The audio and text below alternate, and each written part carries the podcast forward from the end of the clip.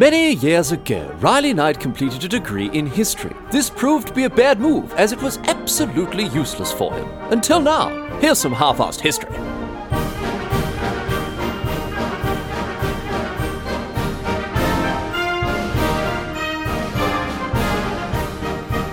What's going on, mate? Great to have you along for some more half-assed history. This week on the agenda, going to be having a chat about Jadwiga of Poland. Uh, she was a Polish monarch. She was crowned at a young age, and her rule went on to be enormously influential on the history of not just Poland, but also Central Europe uh, for, for centuries, even after her death. She married a, a Lithuanian duke at a young age, and uh, in, in doing so brought together the Polish and Lithuanian crowns. Uh, and this union, the union of these two these two realms, would last uh, hundreds and hundreds of years. Um And in her lifetime, despite succession crises and disagreement and conflicts with everyone from her vassals to her neighbours to her family, she maintained a, uh, a peaceful and stable rule over her realm, despite all the odds. Honestly, you look at the, the situation, the historical context of her life, and it's incredible that um, you know, she was able to to rule over the kingdom in and, and keep a lid on, on war and conflict and, and, and all that sort of thing. She co-ruled Poland and, uh, and Lithuania with her husband, Jogaila, uh, keeping her people out of war against, as I say, against all the odds and overcoming more than a few challenges over the years. And today, as a result, she's remembered as one of Poland's greatest kings. And I mean, you're thinking, hang on, what's going on here? King? Why, you know, why is she remembered as a king? Well, yes, she was crowned as the king of Poland, not, not the queen of Poland. Uh, and uh, we'll, we'll talk about this uh, properly in the episode. Anyway, whatever her title was, Jadwiga, she lives on in history as a skilled leader, skilled diplomat, um, and while her reign was much shorter than it should have been, as we'll talk about, uh, she nonetheless made a, a very a very strong mark on history. So let's get underway here, have a chat about Jadwiga, learn what she was all about, and why even today she's regarded as uh, as a Polish national hero. Off we go. So we're going all the way back here, we're going all the way back to uh, to thirteen seventy-three or maybe thirteen seventy-four, late late fourteenth century, around this time, to uh, to Buda, the capital of the Kingdom of Hungary.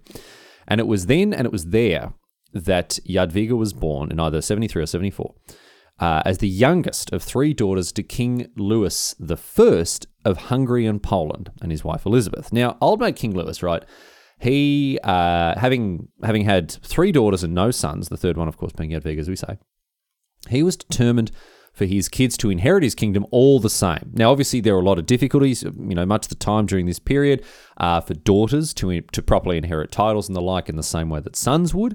So King Louis, he does everything he can to make sure that his three daughters, Jadwiga amongst them, will get what is rightfully theirs once he dies, and divides his realm between them all. Um, you know, rather than let pretenders and usurpers creep in, King Louis very firmly set out how he wanted his daughters to inherit, uh, and this had a very interesting effect on the lives of these young girls. I mean, Jadwiga's an infant at the time that he's making these arrangements. Her older sisters, uh, her older sisters, uh, Catherine and Mary, aren't, you know, they're still young girls. But it means that even as tiny kids, these these three girls are some of the most eligible potential brides in all of Europe. And, you know, obviously, you probably know this, as, as marriage arrangements between nobles and particularly royals were often made at this point in history when kids were very young, often still infants. Within a year or two of these girls being born, people are... Uh, you know, people are jostling to arrange marriages with them, despite the fact that, you know, they're, they're, they're very, very young indeed. So Louis, he'd arranged for his eldest daughter, Catherine, to inherit the Kingdom of Poland. Now, the Polish nobles agree to this. Royal families around Europe are looking to marry off their sons to her quick smart, right? Because whoever ends up marrying her, whoever ends up becoming her husband, will ultimately become the King of Poland. And this is where issues start to emerge because, as was so often the case back then, young Catherine, tragically, died in childhood. And so now it's the second daughter, Mary, who is instead going to, uh, going to inherit Poland. And now people are scrambling to try to marry, try to try to marry off their sons to Mary, or arrange this marriage anyway. So she ends up becoming betrothed to a kid named Sigismund, right? Now, he is the son of the Holy Roman Emperor, uh, Charles the Fourth. And he's also a descendant of a previous Polish king. So this marriage is going to bring a lot of legitimacy to Mary as the Queen of Poland. Uh, and she'll be married, you know, she'll be married to the descendant of a former king. Very neat work, uh, and, and helps to uh, shore up and stabilize her rule as a, you know, as a female monarch. Um, it, it's one of the things that Louis was very careful to uh, to try to weave into these succession plans that he had a way to make sure that his daughters were not only going to be able to inherit the thrones that he, he gave them, but also hold on to them. So, very neat work work there from Louis, as we say. Jadwiga, on the other hand, she is betrothed to the eldest son of the Duke of Austria, Leopold the Third. Um, he's uh, she's uh, betrothed to a young kid called William, right? William, known as William, Duke of Austria, William of Habsburg, whatever you want to call him. Uh, William is the heir, the heir, the heir, excuse me, the heir to Austria. And this is another great match, right? Because with Catherine dead, the, the, the eldest daughter, Cat, with Catherine dead and Mary inheriting Poland, it's widely considered that Jadwiga will now inherit the Kingdom of Hungary, right?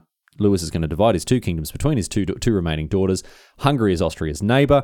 The marriage would unite the two realms, Austria and Hungary, under uh, Jadwiga and um, and William. So it makes a lot of sense, right? Everything is set out and organized for the death of Louis, um, with uh, Mary inheriting Poland, Jadwiga inheriting Hungary, both of them having been betrothed to blokes who are going to obviously make political sense for them to be with and make sure that they can have some sort of stability and legitimacy, and um, the the succession is generally planned to uh, to go off without a hitch. They're all set up to get married, inherit when their dad dies, and it should all be smooth sailing from there. But of course, it was the complete opposite, because Louis died not very long after all these arrangements had been made in thirteen eighty-two at the age of just fifty-six. Now, Jadwiga is only seven or eight years old. Her sister Mary was just twelve. And all of these succession plans that had been laid out, uh, you know, they now have to be put into practice, but things very quickly fall into disarray. I mentioned before, right, that it was difficult for, generally speaking, difficult for daughters to, you know, readily inherit at the best of times during this period. The claims that women had to titles and crowns from, you know, their parents were often challenged by men with weaker claims, you know, a cousin or a, or a, you know, an uncle or something like that. Someone would come in and say, well, you know, I'm not as closely related to the person, the, the king who's just died or whatever, but, you know, um, I'm a bloke, she's a woman, I'm a better pick for this uh, for this crown. And, you know, they would often, by force of arms in many cases, um, press their claim on these uh, on these thrones. And, you know, women were, as you might expect for the time, they were seen by many as less desirable monarchs. Many men who were distantly related to a dead king, they took advantage of this, they pressed their claims. And on top of that, right, you know, quite aside from the, the fact that these, uh, you know, these these are two girls that are um, that are, are, are trying to inherit these these titles, they're also girls. They're not adults. They're children, right? They're small kids. And, you know, you add the fact that Jadwiga and Mary are both underage. They're both young. Uh, their very legitimate claims to, to their inheritances, their respective inheritances, becomes even more tenuous. You know, the fact that they're both female and they're both children makes it very difficult for them at this point to uh, to realize what their dad, Louis, actually wanted to, to have happen, because there will be all these pretenders, all these usurpers who'll come out of the woodwork, as I say, and say, well, I've got a better, oh, I made out of a better claim, but I'm going to be a better ruler than, you know, this eight-year-old child, so, you know, everyone should get behind me instead. So, as a result of this, very clever work here from Elizabeth, the mum, right? The Queen Mother, she decides to have Mary crowned as the king. Yes, the king, we'll come to this in a second, the King of Hungary, straight after Louis's death. Now, you remember that Jadwiga was the one who was supposed to be crowned as the ruler of, of Hungary, but Elizabeth instead picks Mary. The reason for this is they are physically located in Hungary. That's where they are, in Buda, as I said. And this allows her to shore up her position as the regent of a crowned monarch immediately. None of this mucking around, no giving pretenders and usurpers time to gather, to gather armies and attempt to march and press their claims like this.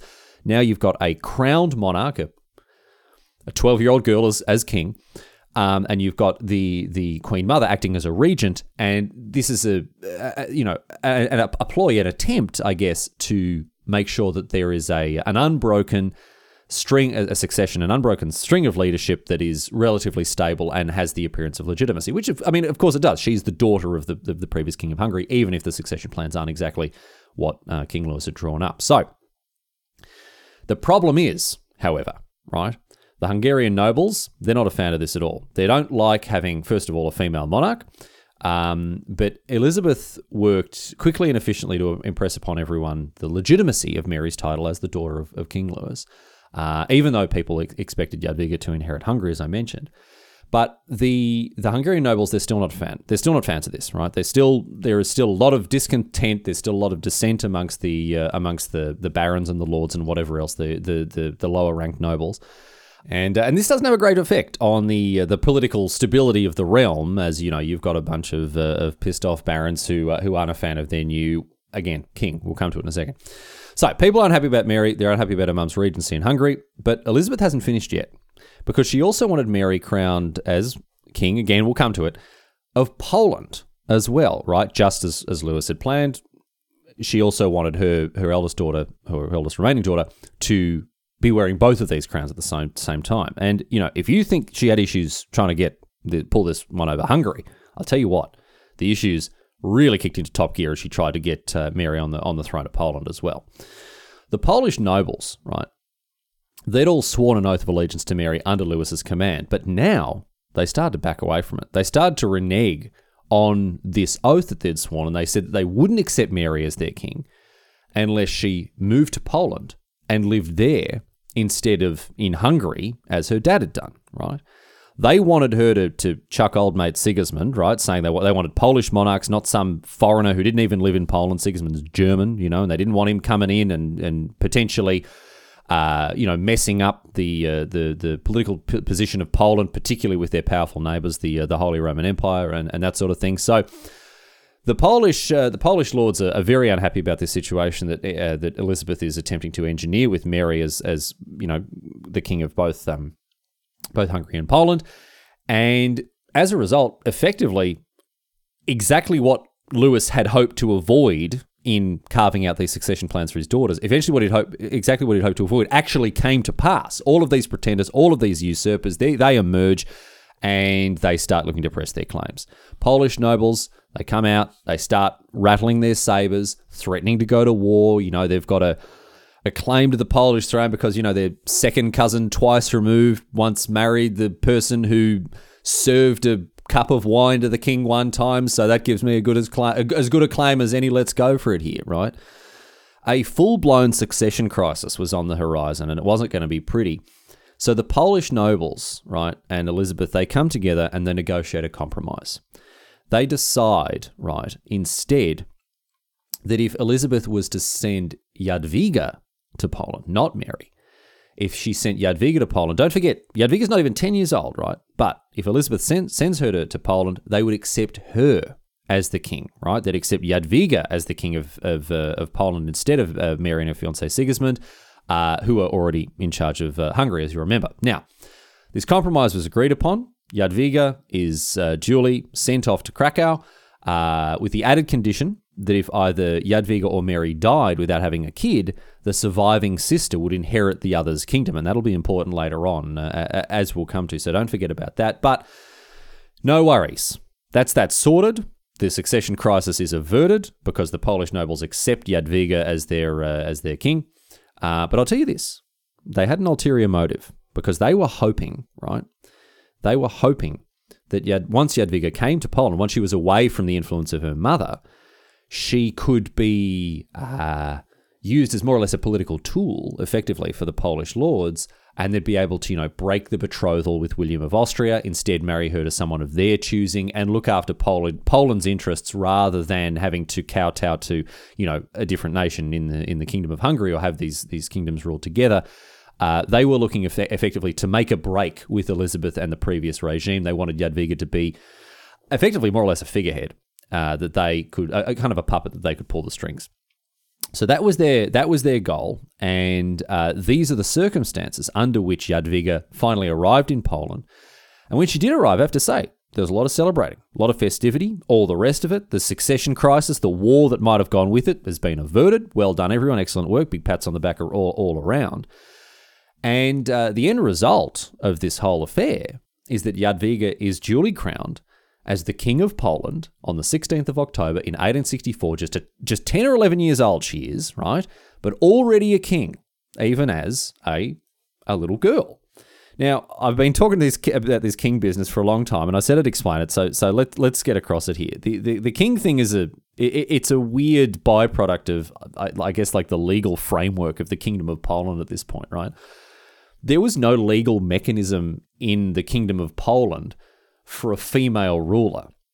But there was also no, no there was no law against a woman becoming the monarch, even if it wasn't expressly permitted by the Polish legal code back then. It wasn't forbidden either. So as a result, I guess the loophole was that Jadwiga was crowned as Hedwig Rex Poloniae, right, rather than Hedwig Regina Poloniae, which is to say Hedwig, or, you know, Jadwiga, King of the Poles, King of Poland. And, I, like, it's, a, it's, I mean, this is the title that she she adopted, you know. It's not every day that you see a female king, but the title makes a couple of things clear, and there is actually, you know, apart from the legal side of it, there's a very good reason that the Polish nobles decide to crown her as the King of Poland and not as the Queen. It explicitly demonstrates that Jadwiga is the monarch in her own right. She's not a queen consort. She's a queen regnant, right? She she is the monarch of Poland in her own right.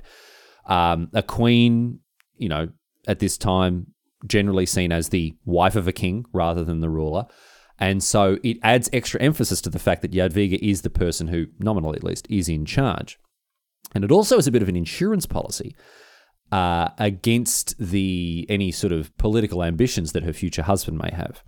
Because if she marries some bloke, he comes in and says, right, I'm the King of Poland now, I'm the boss, you listen to me, the Polish nobles can turn around and say, mate, we've already got a king, and she's sitting just over there, so you better get back in your lane, old son. So clever stuff there from the Polish nobles to, again, attempt to sort of put themselves in a position where Jadwiga is something of a political tool for them. And as her reign begins, as the... Uh, As the King of Poland, there are, I mean, look, there are disputes even today about the opening years of her reign. Some historians contend that she was a well-liked, well-respected monarch uh, who did have some role in governance even as a young girl. Others claim that she was just a figurehead, and the nobles who acted as her advisors were actually running the kingdom, just as, as they had drawn up. Whatever the case, historians agree on one thing, right? Even if she was or wasn't involved in the governance of Poland very, uh, very uh, sort of in a, in a very hands-on way, there's one thing that all of the all the historians agree on, and that's that the Polish nobles didn't want her to marry William. None of them wanted uh, an Austrian princeling, essentially, to come all the way up to Poland and start to manage their affairs, you know, as an ambitious and uh, and well-connected uh, scion of, of of a southern nation here, right? None of them wanted anything to do with William. They were worried that he was too young. He was too inexperienced, about fourteen years old at this stage, too young, too inexperienced, too tied up with Austrian politics, uh, that he wouldn't be able to effectively lead Poland and look after Poland's interests. Instead, they want her to marry someone a little closer to home, someone, you know, who isn't living in the relatively distant state of Austria, someone who would able to be able to directly aid Poland in its more local struggles, right, against foes both local and, and regional. And the person that these nobles end up approaching is a bloke, the bloke I mentioned before, a, a bloke whose name was Jogaila, right? He's the Grand Duke of Lithuania. Now, they, they come to him and they ask, listen, mate, are you interested in marrying our king? And, and he's going, hang on, what, what do you mean? What do you mean marry our king, mate? I mean, come on, it's a, it's the it's the late fourteenth century. We've got a long way to go before that sort of stuff is going on. And they go, no, no, no, no, no. She's, she's just a, well, I mean, she's just a young girl. It, it, it's, it's kind of, it's not a great situation. He's either twenty-five or thirty-five. We're not one hundred percent sure of the year of his birth. He's a lot older than her because she's not even twelve at this point. So, I mean, this was par for the course in many situations with young girls marrying men who were way, way older than them. But yeah, it's a, ah, a little bit gross. Anyway, Jogaila, the reason he's picked as uh, as, as a potential uh, potential husband for uh, for Jadwiga is that he had already dealt with incursions and unrest in his own realms. He had fought a civil war. He'd fought the Teutonic Knights. This bloke knew how to handle his business, that's for sure, and he had a decent-sized army behind him to bring as part of this marriage alliance. But what's really, really interesting about this fella, right, more than anything else here, is that he wasn't a Christian. He was still pagan, right? This bloke is, is, is not converted to, uh, to Christianity just yet. But even so, this is how keen the Polish nobles were on this bloke, was that they were happy to marry Jadwiga off to a heathen, essentially, right? That's that's how interested they were, you know. And, you know, also despite the fact that he was ten or twenty years older than Jadwiga, which, as we said, wasn't much of an, imped- of an impediment back then, distasteful as it is to us today. Anyway, Jogaila, bottom line, strong ruler, significant military power, much close to Poland as, you know, being a neighbor, and he's seen as a very good pick for Jadwiga's husband by the Polish nobles. But the one big issue, the one big thing standing in the way of this marriage is that there is a standing betrothal between Jadwiga and William. And William's dad, Duke Leopold the third, he is spitting chips when he finds out what the Polish nobles are up to. In thirteen eighty-five, he goes to Buda in Hungary and he demands to see Elizabeth. And he says, listen here, mate, I made an arrangement. My son's supposed to marry your daughter and it's going to happen. So, you know, you better make sure that this marriage goes through because that's what we agreed upon. And this is where things get a little, like, even dicier here. Leopold wants the marriage, you know, to be, to be not only undertaken, but also consummated. So... You know, so it can't be easily undone. There can't be an annulment or whatever else like that. But, I mean, don't forget, Jadwiga's not even twelve. So, like, I mean, William's only fourteen, but still, like, gross, dude, come on. But because she's not twelve, this is, ugh, it's just so gross. Because she's not twelve, which was the age that girls could marry and all the rest of it, ugh, Jadwiga needs a special dispensation from the church to actually go ahead with the marriage while she's still eleven years old. And... surprise, surprise, the Catholic Church granted it. I mean, who would have thought the Catholic Church helping to enable underage sex? No one ever would have expected that. Amazing to see the proud traditions of the Church have stood the test of time through to the modern era. Anyway, the Church makes this exception for Jadwiga and William. And so William, he travels to Poland to try to get this wedding out of the way. He heads off to Krakow. However, the Polish nobles, don't forget, they're the ones who are... probably effectively in charge of this period. And they prevent him from seeing Jadwiga. They don't allow him into Wawel Castle, which is in Krakow. That's where Jadwiga was living. And once again, we get to a part of the story where historians seem to disagree as to exactly what happened. Jadwiga was keen on William by all accounts, right? She she had grown up knowing that she was going to marry this bloke. She probably thought very highly of him. You know, in her own childish way, she probably was very keen on the idea of marrying this, you know, this the heir of the Duke of uh, of Austria, uh, because that was what she had planned to do, you know.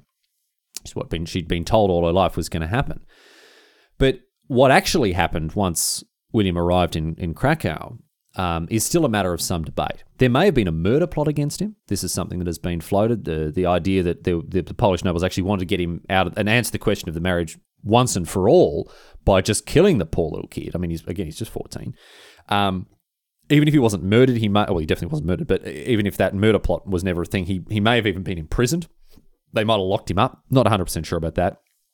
But... Uh, The stories run all the way to the opposite end of the spectrum. There's a tale about him breaking into the castle at night and sneaking into Jadwiga's bedchambers, although if this happened, exactly what they did with their time is, is still very unclear.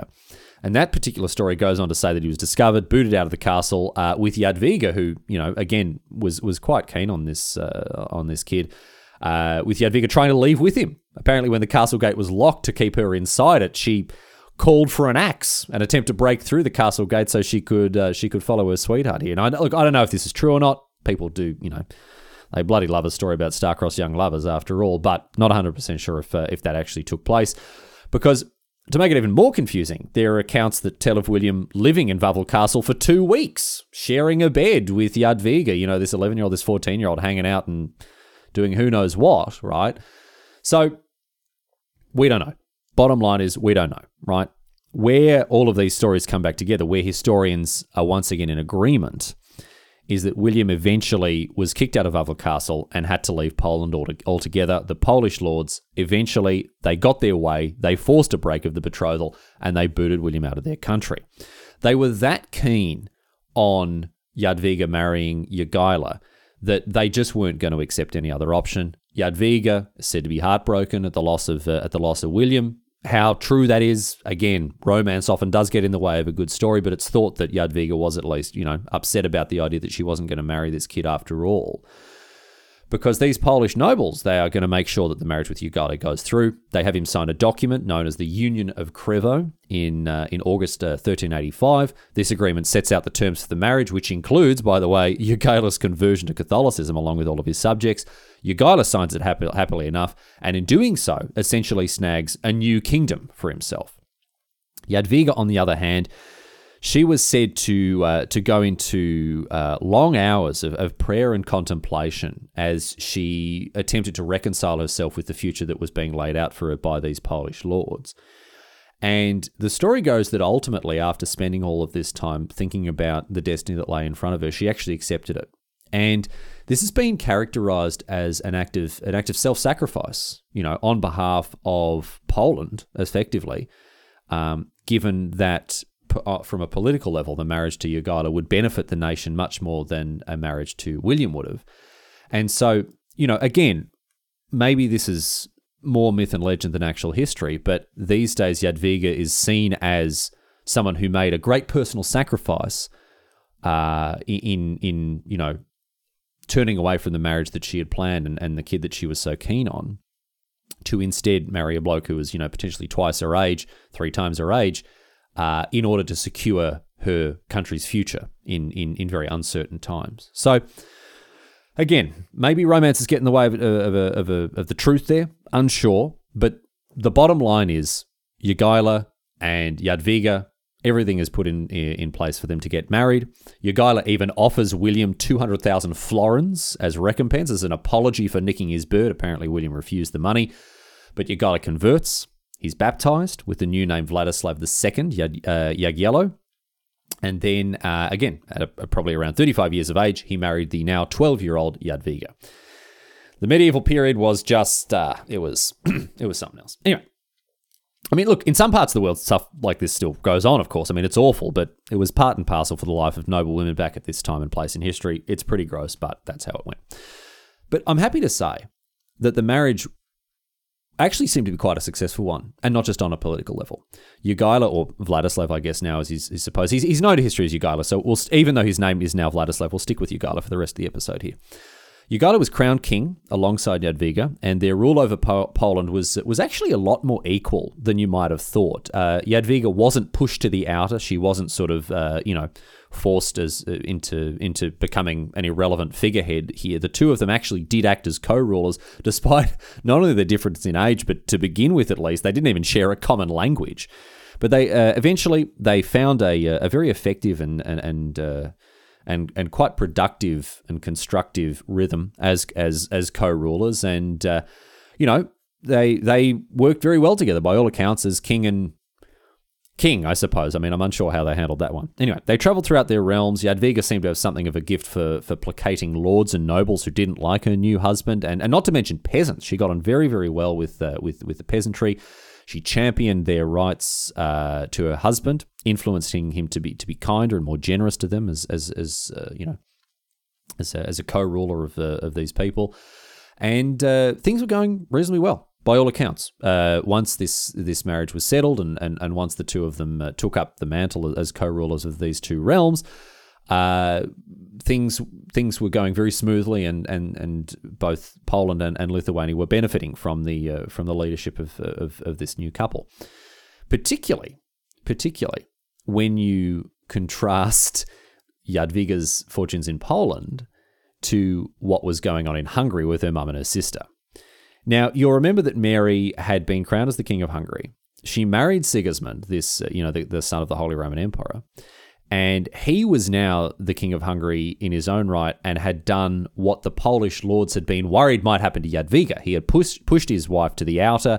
He was effectively the King of Poland in his, oh, the King of Hungary, I should say, in his own right. He didn't, you know, Mary had very little role in, in the governance of this kingdom. But he wasn't popular. He wasn't popular with the Hungarian nobles. He had to deal with uprisings and conflicts. Things really weren't going well for Sigismund. Hungary was almost anarchic in truth, and Sigismund attempted to bring the kingdom under his full control by, I mean, by hook or by crook, you know, with the fire and the sword and or, or with diplomacy, but he was doing a very, very bad job of it. And in thirteen eighty-six, Hungarian rebels captured and imprisoned Mary and Elizabeth. They ended up killing Elizabeth in, in thirteen eighty-seven. And Jadwiga took advantage of this chaos that was happening in, in her sister's realm by personally marching into Hungary at the head of a, a contingent of Polish troops and took back control of a region of Hungary known as Ruthenia, which had been partitioned into Hungary by her dad when when Louis had died. He had given this area, Ruthenia, to the Kingdom of Hungary instead of the Kingdom of Poland. And most of the lords of Ruthenia, they're thrilled about Jadwiga marching in and being like, you're part of Poland. They're like, oh, thank goodness. Thank goodness we don't have to deal with Sigismund anymore. We'd much rather be part of Poland than we would uh, as Hungary. Almost all of these lords immediately came over very willingly, right, um, as as vassals of of Poland rather than of Hungary. There was there was one lord who held out, but Jadwiga, between her army and Lithuanian reinforcements supplied by her husband, she was quickly able to um, dispense with the opposition and take over this area.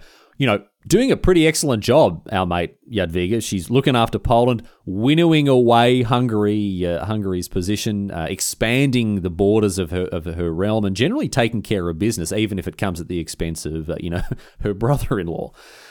But uh, as you might imagine, her, uh, her brother-in-law Sigismund was none too pleased about uh, about Jadwiga nicking part of his kingdom like this, and so what he did to try to get his own back here is that he started to negotiate with an old foe of Jogaila's, the Teutonic Knights, this old enemy of uh, of Lithuania. He da- he started to discuss a uh, a shared invasion of Poland between Hungary and and the Teutonic Knights that would see Poland carved up, partitioned between uh, the Knights and, and and Hungary. Now, I mean, poor old Poland. That many people have invaded or planned to invade it over the years. So many partitions have been, uh, so many partitions that have, have been drawn up throughout history. I mean, let's just leave Poland alone, can we? Just for one minute, let's just leave Poland alone, mate. Come on, what's going on there? But luckily for Jadwiga, these plans don't come to much. There is a very real threat that, that the you know by their powers combined, the uh, the Teutonic Knights and, and Hungary are going to pose a a real threat to the stability and the prosperity of of, of, Pol- of Poland, Lithuania. But she's uh, she's inadvertently saved when a new threat emerges to deliver her from uh, from the danger that her, her kingdom may be in, when the Ottomans begin to harass the southern border of Hungary. As we move into the thirteen nineties, with Jadwiga heading to the end of her teenage years, the Ottomans begin to uh, make further and further incursions into Hungarian lands. Now, this is an absolute freebie for Jadwiga. Sigismund, who has been plagued with internal strife and discontent and, and, and rebellions and all sorts of stuff with his with his barons, the Hungarian lords who don't like him, he now has to deal with a potential Ottoman invasion, right? And see, he so he gives up all his plans to invade Poland and instead rushes off to defend his lands uh, from uh, from Islamic incursion here. So Jadwiga, once again, right, now that her brother-in-law is uh, occupied with more political chaos and, and, and, and more military strife, she again makes hay while the sun shines. She shores up local and regional alliances with other lords and leaders to ensure that she'll be able to defend Poland. She goes after other people who have been threatened by or, uh, you know, uh, made enemies of uh, of Hungary, and uh, and and draws together a reasonably, a reasonably strong political, I mean, maybe alliance is too strong a word, but at least definitely a, you know, a coalition of interested parties who are looking to establish themselves as, uh, you know, relatively free and independent of, of, of influence from places like the Holy Roman Empire, places like Hungary, whatever else. And so, with some very clever politicking, some very clever diplomacy, Jadwiga once again guarantees not only the independence of her nation, which was not hugely in question, but also the stability and the prosperity of her realm and the people inside it. You know, in thirteen ninety-five, there is a fresh development that threw everything for a loop once again, even during this period of, of, of Jadwiga attempting to consolidate her position as the as the as the King of Poland here, when her sister dies. Mary, Jadwiga's sister, died while she was pregnant. Now, Mary, as I said, hadn't had the same role in governing Hungary as her sister did in governing Poland. Technically, she was a co-ruler of Hungary alongside Sigismund, but it was Sigismund who actually held all the power, and Mary had been kind of pushed to the outer. She was pregnant with her and Sigismund's heir, however, when she went out uh, hunting in the forest outside of Buda, and the horse she was riding tripped over and tragically threw Mary off before landing on top of her, injuring her grievously, very, very badly indeed. She went into labor prematurely, and uh, very sadly, both her and her son died in the forest before they could be brought back to Buda and, you know, taken care of. So very, very sad indeed. But you'll probably already remember, you'll probably realize here that Mary's death is uh, is going to cause some problems. Because, I, I mean, I said, make sure you remember that agreement that Elizabeth made years ago, the agreement that said if one of the sisters died without children, the other would inherit her kingdom. and Mary has now died along with her newborn child, so under this agreement, Hungary should now go to Jadwiga. But as you probably guessed, Sigismund is not about to just roll over and surrender his kingdom to his sister-in-law because of something that his mother-in-law agreed, you know, years and years ago. I mean, she's been dead for a couple of years by this stage anyway, so Sigismund, he is just absolutely not going along with this plan.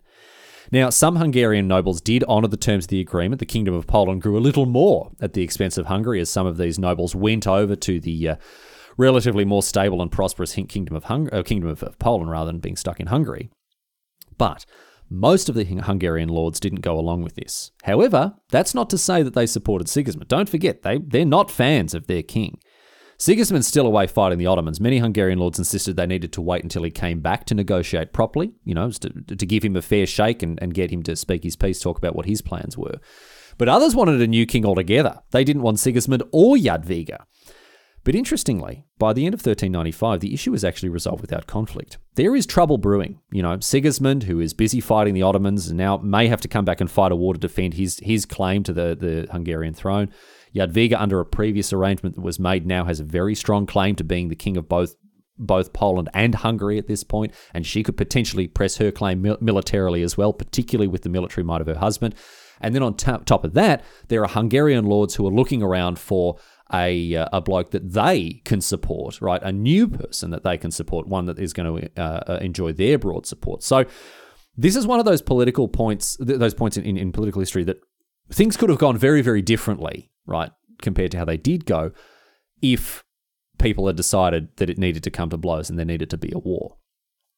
However, I said that the issue was resolved without conflict, and the reason for that, basically, single-handedly, is Jadwiga. She recognised that discretion is often the better part of valour. She conceded the kingdom to Sigismund, and she didn't get involved in a long, protracted fight over it. Surprising, really, you might think, especially given that she was, in many ways, the rightful heir based on what her parents had set up before their deaths, but ultimately, in my view at least, a very wise move for Jadwiga. She was well-liked and well-respected in, in Poland. She was, she was a very successful monarch there. But attempting to extend her power into Hungary probably wouldn't have gone too well. I mentioned before how the Hungarian lords weren't a fan of, uh, they weren't a fan of hers. They didn't like Mary, so they're not going to like her. And it's very likely that Jadwiga knew that she would have a lot of internal opposition to her claim the Hungarian crown. And on top of that, there was external opposition. The Holy Roman Empire was worried that, you know, unifying Poland, Lithuania, and Hungary under a single under a single couple would be a threat to regional. You know, their regional power as the Holy Roman Empire, they they thought that it would create a, a, a new rival power to them.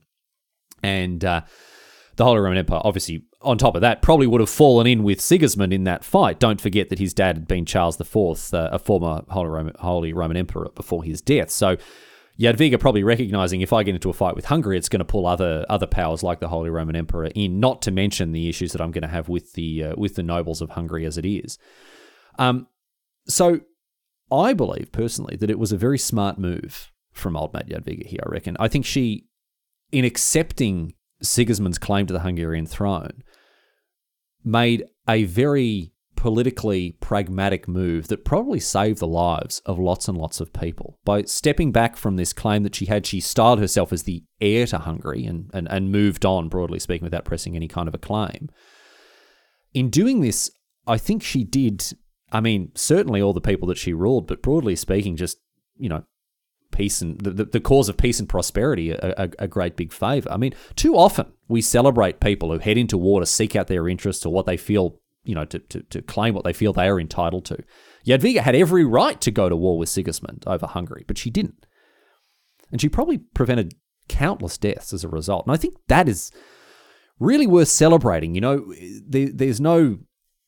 glory and adulation and triumph and military parades and, and, you know, drinking wine out of the skulls of your enemies. But there's really something to be said about knowing when to fold them and recognizing that you don't need to threaten the good thing that you've got going in the people's lives that you are effectively a custodian of, just so you can add another crown to your collection. So I think Jadwiga really showed her her her true colors and her mettle as a uh, as a very wise and and and, and forward-thinking leader, in not provoking a succession crisis over this question of what happened after Mary's death in Hungary, and just accepting that her brother-in-law was going to continue to be the King of Hungary as the path of least resistance and as the way to, I guess, not just have countless people die on the battlefield needlessly. Sigismund, for his part, was able to ensure a smooth continuation of leadership after Mary's death. These disgruntled Hungarian nobles, their problems never really came to anything, and Sigismund ended up becoming, you know, in his part in this story is kind of finished here, but he ended up becoming obviously a very important and, and very influential leader in uh, in the times to come after this initial period of strife in his early career as the uh, as the kingdom as the, as the king of uh, of Hungary.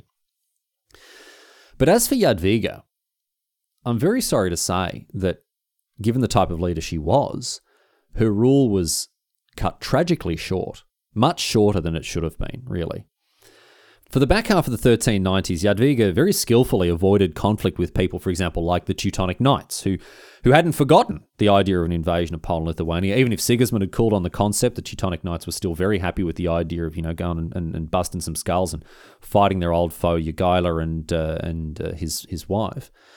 But um, Jadwiga avoided this. She had to negotiate with with enemies, both internal and external. Uh, she used diplomacy and good governance, governance again to in, ensure the stability of her rule and the, and the peace and prosperity of her kingdom. And broadly speaking, was just a, a decent and relatively forward-thinking leader. For instance, she established a college in in in Prague for Lithuanian students, which which helped to closen the links between her realm and her husband's, and, you know, encourage cultural ties between the two uh, the two nations. And throughout her time as the ruler of Poland, she did all sorts of things to to modernize and, and improve the lives of her citizens. She established hospitals and schools. She encouraged the modernization of the church with um, services and hymns in Polish, and even scripture written uh, in in in Polish as well, which was, you know, in in a, in a period before the Reformation, you can, I'm sure you know, quite a radical thing to do. She pushed for the re-establishment of the University of Krakow, which had fallen apart after the death of Casimir the Great, who established it earlier. And broadly speaking, made a lot of changes and did a lot of things to to ensure that the lives of her citizens were as as as, as good as they could be in the circumstances, you know, these some seven hundred or six hundred years ago. But as I say, her rule wasn't to last, because in late thirteen ninety-eight or early thirteen ninety-nine, she became pregnant at the age of twenty-five or twenty-six, and this was quite late for a royal such as herself, you know, twenty-five or twenty-six, mid-twenties to to be having your first child. Usually having a kid so as to have an heir ready to go is very important. It was a huge priority, and, and usually it happened a lot faster in marriages like this. But, I mean, that was actually one area of conflict in her otherwise very successful and, and, and uh, you know, prosperous marriage with uh, with Jogaila. But anyway, around the uh, around the, the beginning of thirteen ninety-nine, she finally did become pregnant, but it didn't end well, unfortunately. It didn't end well for, for, for her or her kid, which uh, tragically, of course, as you probably know, was, was all too common in these times. Childbirth was a a very dangerous affair for both mother and child at this point in history, and I'm sorry to say that that even after the child was born, a daughter whose name was Elizabeth, Elizabeth neither the child nor her mother survived. Baby Elizabeth died just, just three weeks after being born, and Jadwiga also passed away just four days later. Her reign as the as the king of Poland ended far earlier than it ever should have, sadly. But on her deathbed, she advised Jogaila to marry a woman named Anna of Sili, the uh, the descendant of a former Polish king, and to continue to rule Poland after she died. And that's just what Jogaila did. He didn't waste the kingdom that his wife had left him. He didn't he didn't waste the progress that had been made during his marriage to, to, to Jadwiga. He bolstered his position as the king of Poland, despite his tenuous claim to the throne that was only his by marriage, don't forget. And he had more than a few challenges in holding both both, both Poland and Lithuania. War ultimately did erupt between him and the Teutonic Knights after all. But he held his titles. And as a testament to the union that Jadwiga and Jogaila had forged, the joint rulership of Poland and Lithuania would continue, almost unbroken, for nearly another four hundred years.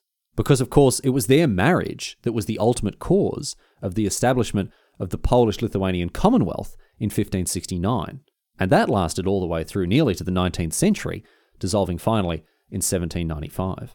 The Polish-Lithuanian Commonwealth was one of the largest political entities in the modern period of, of, of European history. It was a state with political checks and balances on monarchical power, ethnic and cultural diversity, and eventually the first ever properly codified constitution in European history, the, the second such constitution in the world, second only, of course, to the Constitution of the United States.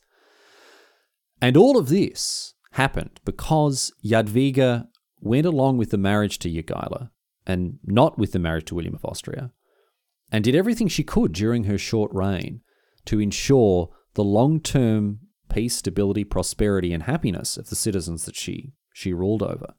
In avoiding war and instead turning to diplomacy and negotiation to resolve political conflicts, in stepping away from succession crises that may have re- resulted in the deaths of thousands as, as her claim was pressed, she acted, in my view, with a good deal of admirable discretion in making sure that her realm was the best that it could be. And today, Jadwiga is remembered as one of the greatest Polish rulers, someone who governed fairly and peacefully and left the country a lot better than she found it.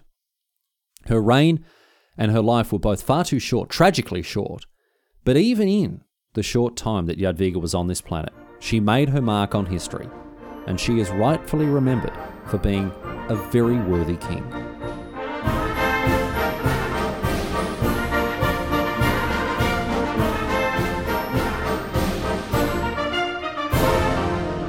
But that's it. That's all she wrote today, sports fans. That is the story of, of Jadwiga of Poland, and it is such a shame that it comes to such a uh, an abrupt and tragic end there. But uh, for the time that she did have, it's it's it's nice that she put it to such good use, and it, it's good that you know today she's recognised as as as a Polish hero and someone who uh, who really did make a a positive impact on uh, on history. So good on you, Jadwiga. From you know our position. six hundred years later, we're all here taking our hats off to you. Good on you, mate. Anyway, that's that for this week in, uh, of Half-Assed History. I do hope you've enjoyed uh, this episode and, uh, and hope to have you back for many more. Uh, of course, there's a huge backlog of episodes for you to get across, uh, which you can find either at half assed history dot net or you can subscribe. Uh, you can find the, uh, the subscription link at anchor dot f m slash half assed history. That's the best place to go if you want to subscribe to the feed. Um, and of course, if you want to get in touch with the show for any reason, if you've got some feedback, or particularly if you've got a topic suggestion, love to hear from listeners. If you've got a topic suggestion, something you may think uh, would be a good a good episode, uh, you know, a good idea for an episode, please do get in touch. There's a contact form on the website. You can uh, you can get in touch with me there. I do apologise to people who uh, who email that I you know I don't. I don't I don't get to reply to many of the emails. There, there are just that many of them and I can't get across them all, but I do read every single one and I appreciate all of them, so thank you so much. Uh, if you'd like to support the show uh, from a financial standpoint, you can go to patreon dot com slash half assed history, and there are a range of uh, benefits you can uh, you can get grab access to there by subscribing on Patreon. Things like uh, show notes, uh, things like uncut episodes. You'll get episodes uh, put out ahead of time uh, more often than not as well, so uh, you can get across all of that. But uh, but thanks also to the people who are just supporting the show by uh, by talking about it. If if you've enjoyed the podcast, why not tell people about it? Tell your friends, tell your enemies, tell people about whom you feel largely ambivalent. Got to get the words out, word of uh, Half-Assed History out there. Got to get those numbers up, rookie numbers in this racket. Uh, and uh, so if you're one of those people who is uh, is proselytizing the podcast, mate, thank you very much. Anyway, that's that for this week. We'll be back next week, of course, with more Half-Assed History. So I'm hoping to have you company then. Until then, leaving you with a, a question, of course, posed on Reddit.